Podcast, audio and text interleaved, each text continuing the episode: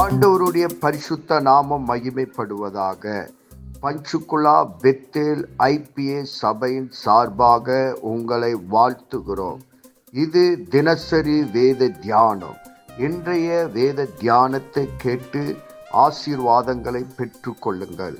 கத்தர் உங்களோடு பேசுவாராக.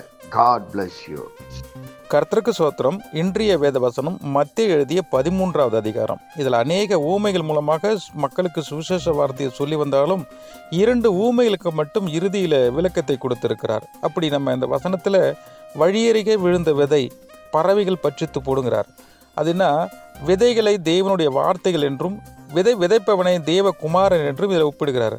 அப்படியே வழியருகே விழுந்த விதை பறவைகள் பற்றித்து போடுவது போல வசனத்தை கேட்டு அதன்படி உணராமல் இருப்பவனை அவன் கேட்ட வசனம் பொல்லாங்கன் வந்து அவன் இருதயத்திலிருந்து எடுத்து சென்று விடுவான்.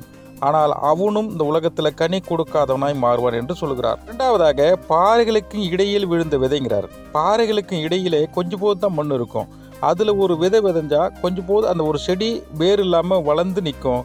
ஆனால் இறுதியில் அந்த வெயிலின் தாக்கத்தினால அந்த செடி செத்து போயிடும். அப்படியே வசனத்தை கேட்டும் அதில் ஆழமாக இல்லாமல் சில பிரச்சனைகள் சில பாடுகள் வந்தால் நல்ல தலையில் ஆட்டுவாங்க. வசனத்தை ஆர்வமாக கேட்பாங்க. ஆனால் அந்த சில பிரச்சனைகள் வரும்போது அந்த வசனத்தை விட்டு விலகி போயிடுவாங்க.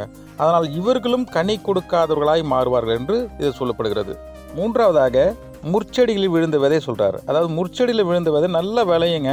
ஆனால் சுத்தீரி வந்து முற்செடிகள் அதிகமாக விளைஞ்சி அந்த செடிகளை வந்து நெருக்கி கொண்டு இருக்கும் அப்படியே ஒவ்வொருவரும் வசனத்தை ஆர்வமாக வளர்ந்துட்டு இருந்தாலும் அவர்களுக்கு இடையில இந்த வா இந்த உலகத்தில் இருக்கிற பணம் ஆசை இந்த காரு பணம் இது மேலே அதிக மோகங்கள் இருக்கும். அந்த வாழ்க்கையை அவங்க நெருக்கி கொண்டு இருக்கும். அதனால் இவர்களும் கனி கொடுக்காதவர்களாய் மாறுவார்கள் என்று சொல்லப்படுகிறது. நான்காவதாக நல்ல நிலத்தில் விழுந்த விதைங்கிறார். நல்ல நிலத்தில் விழுந்த விதை வந்து முப்பதும் அறுபதும் நூறுமாய் கொடுக்கக்கூடும். அவ் அப்படியா நம்ம இருக்கிறோம்? அதாவது முதலில் நம்ம வழி அருகே விழுந்த விதை போல இருக்கிறோமா? இல்லை பாறைகளுக்கு இடையே விழுந்த விதை போல் இருக்கிறோமா? இல்லை முற்செடியில் விழுந்த விதை போல் இருக்கிறோமா? இல்லை நல்ல நிலத்தில் விழுந்த விதை போல் நம்ம இருக்கிறோமாங்கிறது நம்ம ஒவ்வொருவரும் யோசித்து சிந்தித்து பார்க்க வேண்டும். இந்த வசனத்தை கூர்ந்து ஆராய்ந்து ஜெபிப்போம். நல்ல ஆசீர்வாதத்தை பெற்றுக்கொள்வோம். கர்த்த தாமே நம்மை ஆசீர்வதிப்பாராக. ஆமே நாம் செபிப்போம். பரலோகத்தின் தகப்பனே இந்த ஆசீர்வதிக்கப்பட்ட காலை வேலைக்காக உமக்கு நன்றி சொல்லுகிறோம். இந்த வேத வசனத்தின் மூலமாக எங்களோடு கூட பேசினதற்காக நன்றி. இந்த வேத வசனம் எங்கள் வாழ்வில் கிரியை செய்வதாக உங்களுடைய நாம மகிமைப்படுவதாக இயேசு கிறிஸ்துவின் நாமத்தில் செபிக்கிறோம். எங்கள் ஜீவனுள்ள நல்ல பிதாவே. ஆமேன்.